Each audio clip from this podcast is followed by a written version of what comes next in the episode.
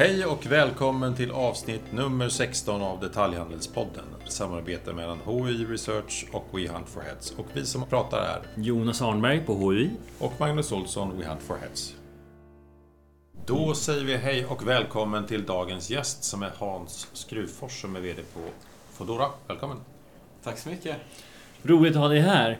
Vi undrar ju massa kring Citylogistik, er egen butik, Q-retail, Q-handel och så vidare. Vi har massa frågor. Men vi börjar med bara, vad är Fodora? Hur länge har ni hållit på? Hur många är ni? Och, och så vidare. Och vem är jag? Det är kanske den svåraste frågan. Ja, men jag är väl en eh, vanlig kille från eh, Kristianstadsslätten. Född och uppvuxen och tanken när man växer upp i Kristianstad är väl att man antingen ska bli militär eller köra dansbandsmusik. Eh, så jag är väl, jag är väl något av det svarta fåret. Så att, på något sätt så i diasporan kommer jag bort därifrån och hamnar här uppe i Stockholm.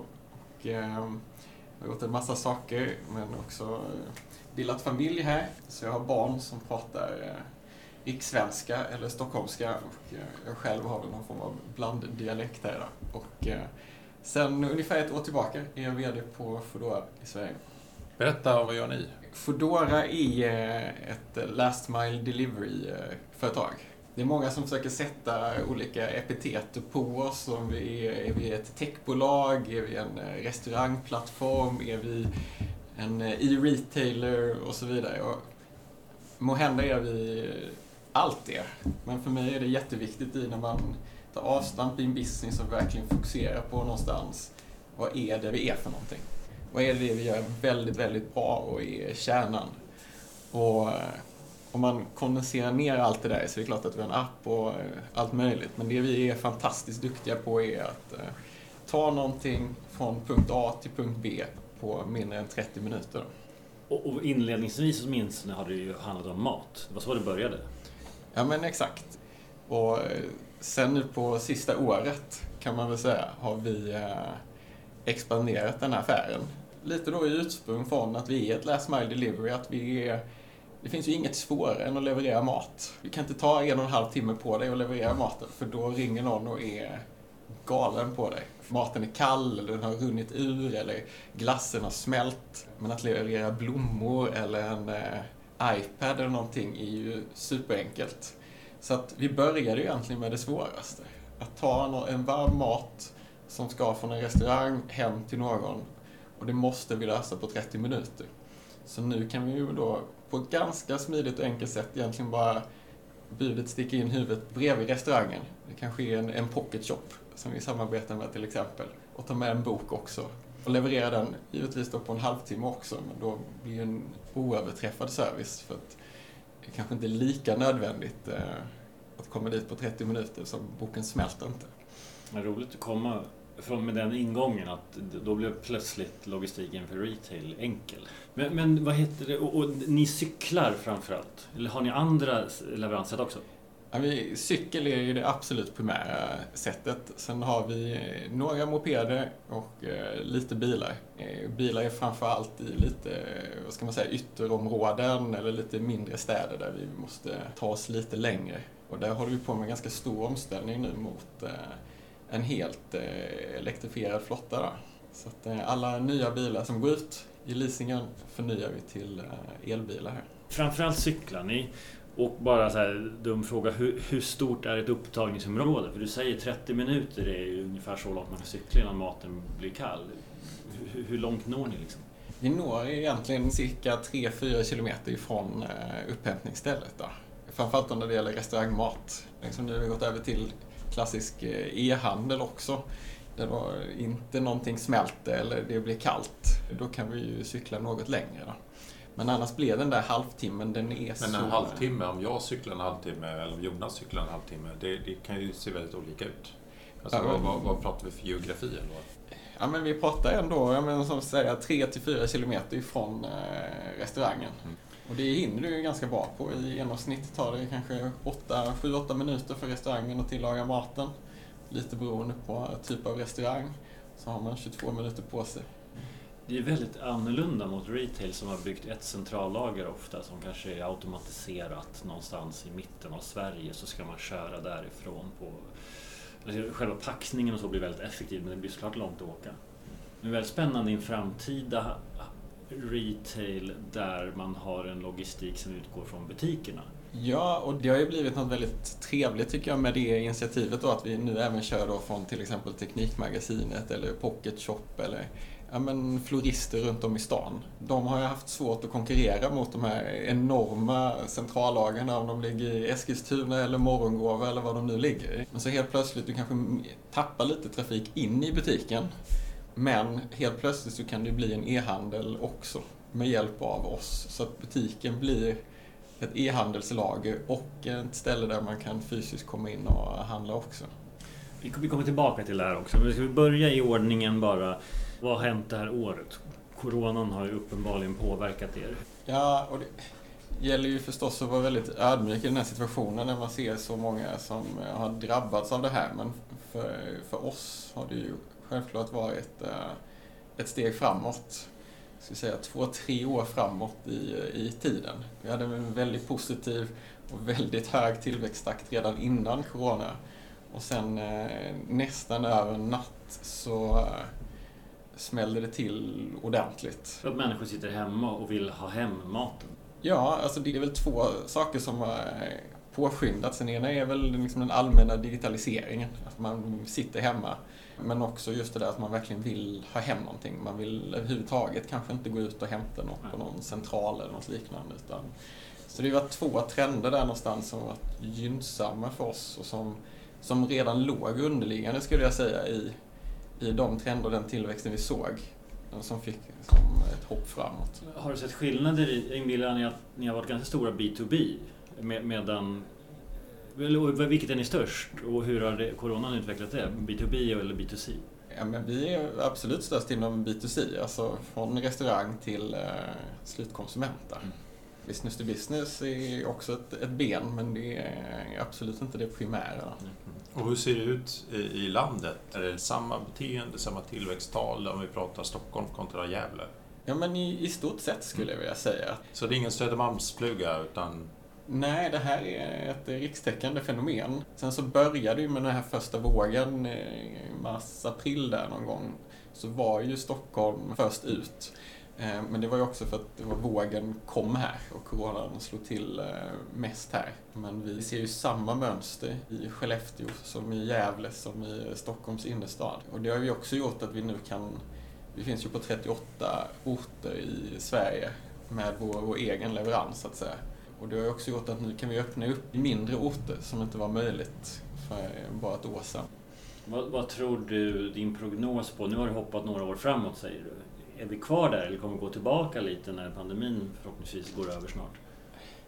Vi, vi får väl se vad som händer. Det är ganska svårt att säga om. Vi, vi trodde väl att nu kommer den här första vågen och Ja, då kommer vi möjligtvis tappa något. Vi kommer att få in nya människor som skapat ett nytt beteende och som gillar vår tjänst och, och tycker det är bekvämt och bra på alla sätt och vis. Men det är klart att vi kanske kommer tappa någon för folk kommer gå ut mer och sådär. Men det har vi inte sett. Och nu kommer ju då våg två och nu, nu sitter vi och rekryterar som eh, galningar igen och ser en sista två veckorna här så ser vi en jätteuppgång igen. Då.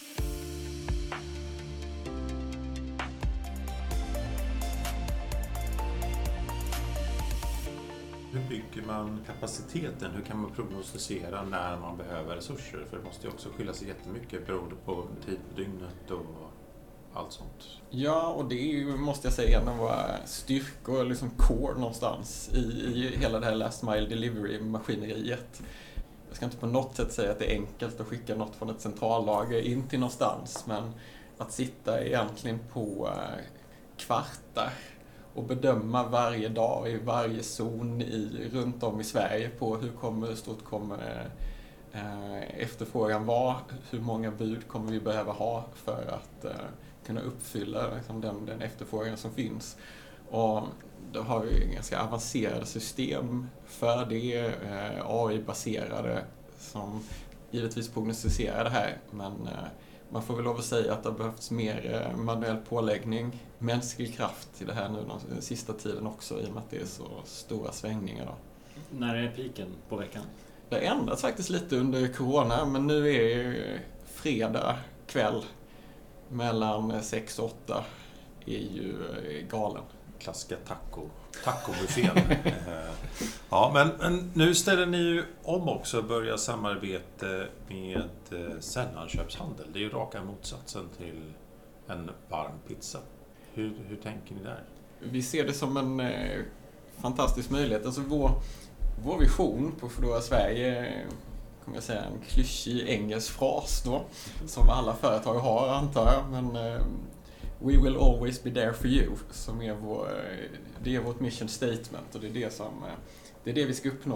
Och vad det innebär egentligen för oss är att vi ska kunna nå alla i Sverige med sina dagligvaror eller sina dagliga behov på en eh, halvtimme. Det innefattar hela Sverige, men det innefattar nog inte bara mat utan det innefattar elektronik, böcker, blommor, ja, mat, klassiska Teknikmagasinet har ni signat med nyligen.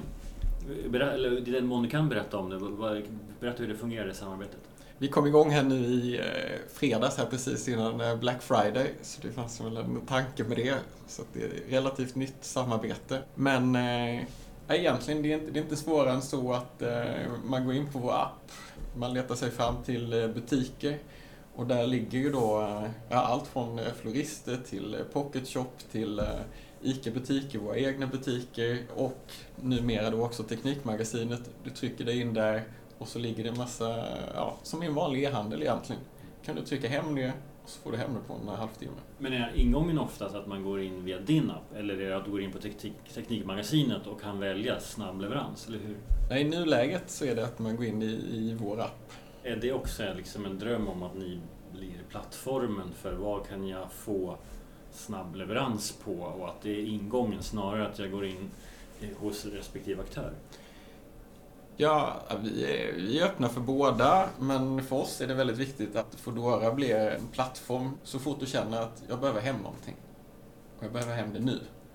Eh, och det spelar liksom ingen roll om det är din mobilladdare eller om det är barnet står och skriker och du behöver hem en pizza snabbt. Utan då är Foodora där. Du är en del av Delivery Hero eh, som finns på jättemånga marknader. Ligger Sverige efter vad det gäller hemleveranser? Vart ligger vi jämfört med andra marknader? Ja, men vi, eh, vi ligger efter skulle jag vilja påstå. Dels har det inte funnits i vår kultur på samma sätt som om man tänker på de asiatiska marknaderna etc. Där liksom hemleverans har varit eh, ja, men en del av vardagen sedan väldigt länge. Då. Det gör ju också det att det är fördelaktigt för oss. Vi ser ju någonstans, i och med att vi ligger några år efter hela tiden, så ser vi vad som händer på alla andra marknader, vilket gör att det är väldigt mycket lättare också att våga ta, våga ta risk.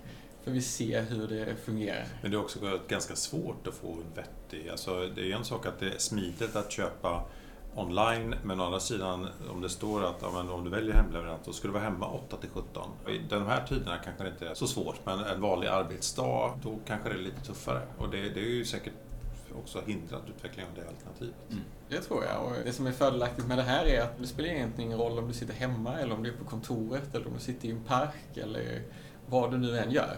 Då är vi ju där på en halvtimme med det utbudet som finns inom den. Nu levererar du mer mat än, än prylar än så länge. När har du gått över 50-50?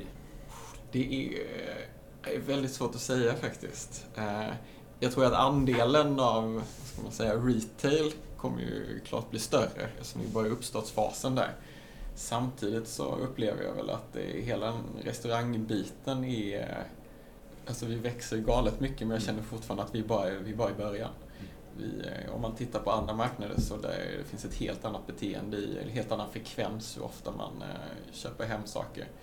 Jag tror att i, i framtiden så eh, har jag väldigt svårt att tro att man kommer stå och laga så här väldigt mycket mat hemma. Utan när man väl, när man väl lagar mat, då, då är det en högtid, det är en happening. Man kanske bjuder kompisar eller hela familjen och man samsas kring det där och det blir, det blir ett event.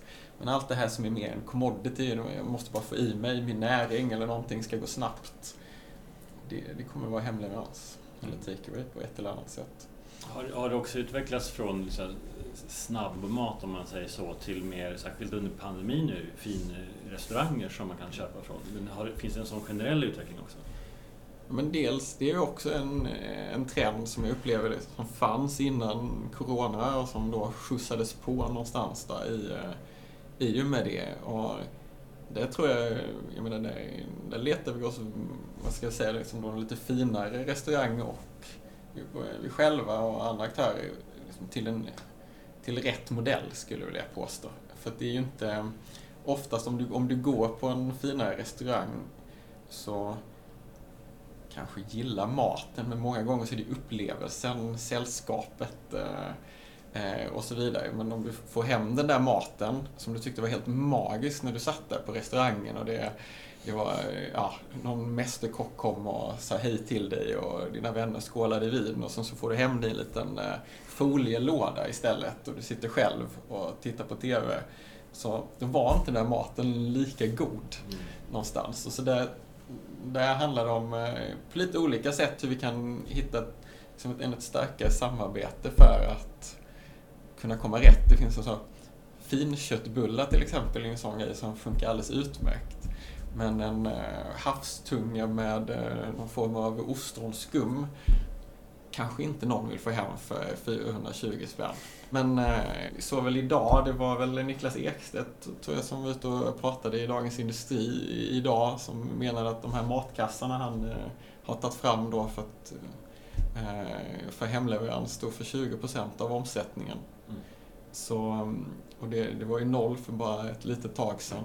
Och vi ser ju andra restauranger då, inte de möjligtvis de här fina restaurangerna, där vi eh, åtminstone under pandemins största vågor har stått för upp mot 90 procent av försäljningarna Och gjort att väldigt många av de här restaurangerna kunnat stay in business. Eh, de har säkert fått permittera folk eller säga upp folk men har kunnat behålla en viss miniminivå i, eh, av bemanning. Och det, om, om, din prognos stämmer då så kommer vi få se allt mer dark kitchens i framtiden. Eh, där ni står för själva distributionen. Ja, men det tror jag. Det kommer drivas på väldigt många olika sätt. Från väldigt många olika aktörer. Alltså att vara en restaurang idag och eh, investera i en ny lokal med en ganska stor lokal med sittplatser och, och så vidare. Det är, det är, en stor investering. Ja, särskilt idag. Ja, ja. särskilt idag och det är, branschen har generellt på liksom Vinstmarginalen är ju inte genial. Eh, gross profit är bra, men vinstmarginalen är relativt dålig i restaurangbranschen. Och då tar stora kapitalinvesteringar är ju tufft. Men att kunna expandera istället för att ha, eh, vad säger vi, 300-400 kvadratmeter och ha 30 kvadratmeter istället på en yta som dessutom inte behöver ligga i ett bra läge utan kan ligga kanske nere i en källarlokal på någon sidogata och så vidare som egentligen måste bara vara bra utifrån leveransperspektiv är ju en oerhört mycket enklare investering att eh, ta och göra.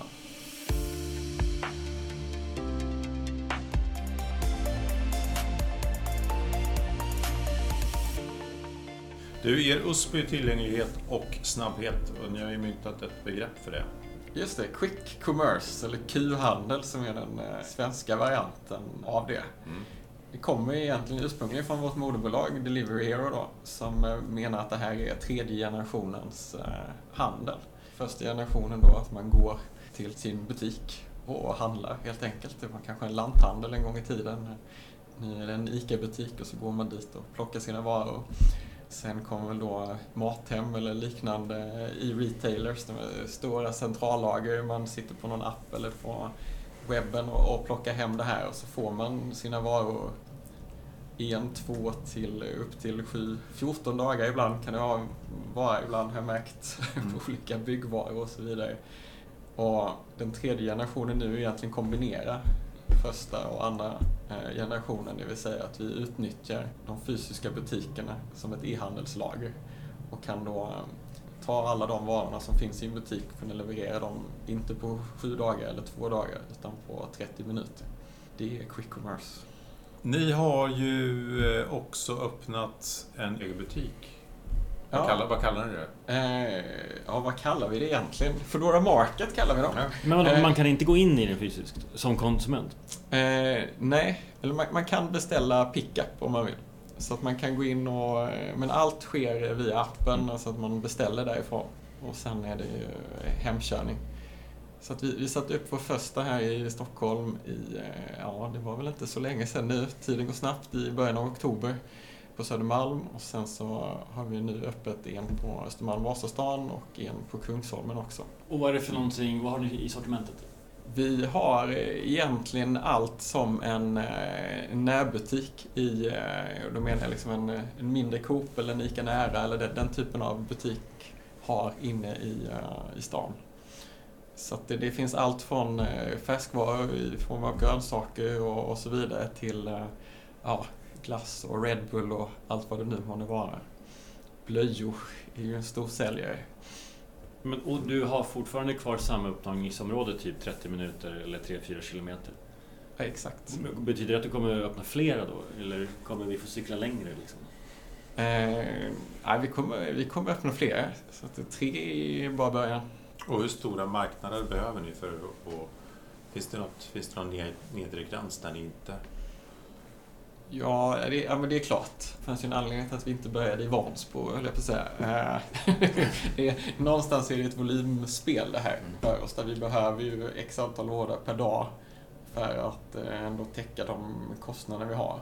Fördelen för oss någonstans, vilket gör det ändå betydligt enklare att ta den- den här typen av investeringar, är ju att flottan med bud har vi på plats. Så hela distributionssystemet finns där redan. Och sen egentligen likadant som ett dark kitchen då. Lokalen behöver inte vara en fin lokal i A-läge eller ens liksom på gatunivå. Utan det kan vara en sidogata i ett gammalt motorcykelgarage exempelvis. Som är ett rejält case. Eh, och det är inte vackert där inne. Och det är, det är lite trångt. Det är egentligen anpassat för att plockare ska kunna komma fram i de här eh, lite halvtrånga gångarna och få tag i varorna och packa snabbt. Eh, så det gör ju då att liksom våra personalkostnader, våra lag eller lokalkostnader eh, är ju betydligt, betydligt mindre då än en jämförbar ICA Nära eller mindre Coop. Men du, och förlåt, har ni inte utvärderat att ha ett samarbete med Coop eller Ica Nära till exempel? Jo, vi har pratat med dem och eh, vi är fortfarande, vi, vi har ett samarbete med lite olika fristående ICA-butiker. Jag tror sen så är det väl på central nivå på ICA, Coop och Axfood att man, eh, vad ska jag säga, det är ett stort beslut för dem. Mm. Ett stort strategiskt beslut om man ska, ska man jobba med oss, ska man, ska man, ta, ska man äga den här biten själv i värdekedjan, hur ska man göra? Och någonstans så känner väl vi att vi, vi hinner inte vänta på långa strategiska beslut. Så eh, behovet finns där nu, någon måste mäta det och då, eh, då började vi. Quick commerce betyder också snabba beslut kanske. Eller det kanske krävs snabba beslut. Men du Men- utesluter inte samarbeten eh, istället för att bygga upp allting själv? Liksom. Nej, absolut inte. Utan, eh, men vi har vissa samarbeten. Vi har samarbete med 7-Eleven, med lite olika ICA-butiker och sånt. Så att, eh, För, för jag tycker rent ur ett konceptuellt perspektiv att det är ganska spännande utveckling därför att tittar man på convenience eh, som, som företeelse så har det egentligen inte hänt speciellt mycket fram till för några år sedan. Vi har de små ICA närbutikerna, vi har 7-Eleven men i övrigt har inte egentligen funnits någon, någon utveckling av det formatet. Nu har vi fått, för något år sedan så började Livs bygga ut sina automatbutiker som heter stora varuautomater som man ställer på någonstans i bostadsområden eller, eller i små byar som inte har någon handel alls. Eh, som är convenience där. Ni ju jobbar med convenience på, ett- på ett annat sätt men utför egentligen samma kundbehov men på olika sätt. Hur ser du på liksom, logistik generellt och citylogistik? Vi förstår att ni är en del i det. Hur kompletterar du den logistik som redan finns och vad har du för bild av eh, hur ni förbättrar staden? Liksom? Ja, vi är ju, för att gå tillbaka till egentligen då vår kärna där i Last Mile Delivery. Det är det, vi, det är det vi kan och det är det vi gör bra. Och det är det jag också tror är framtiden. Sen eh, om det är från egna butiker eller om det är via Teknikmagasinet eller via restauranger spelar inte så stor roll. Utan det, det finns en, då, en jättestor underliggande trend i digitalisering och, och få, få hem saker. Men också få hem saker snabbt. Mm. Jag tror man kommer sitta och prata med sina ja, barnbarn, jag vet inte ens om det dröjer så länge. När man sa, ja, pappa beställde någonting på nätet och så fick jag vänta i sju dagar och då skulle jag, då skulle jag gå och hämta det på ett postombud på Coop eller någonting. De, de kommer bara skratta åt dig. Alltså det, att inte kommer hem på, inom en dag eller inom en halvtimme kommer vara helt otänkbart. Åtminstone dina dagliga behov och commodities. Men i, vad, hur stor skulle du säga andelen är idag av, den, av e-handeln som kommer hem till dörren? Alltså av den totala e-handeln är det ju försvinnande lite idag. Eh, Det har ju precis bara börjat. Men eh, det är ju någonting, eh, jag menar de som, jag ska inte säga om alla som har beställt via Foodora Market förstås, men det är en oerhört hög eh, återköpsgrad i att eh, helt plötsligt så märker du att du, det som eh, kanske tog antingen att du ska gå ut och göra allting själv eller du ska göra det via någon annan aktör och få det två dagar senare. Helt plötsligt kan du få samma tjänst på en halvtimme eh, till samma pris. Då skapar du ett behov och jag är helt övertygad om att vi kommer inte vara ensamma på, på, den, här, på den här white spoten som det är just nu. Och likadant, eh, jag menar, med elektronik eller böcker eller vad det nu, blommor eller vad det nu må vara. Varför vänta när du inte behöver?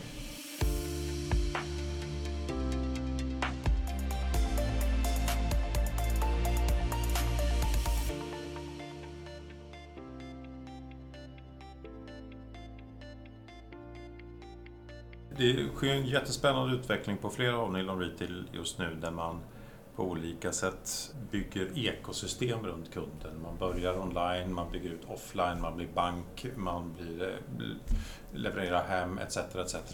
Man gör egentligen allt för att sluta in kunden i sin kokong.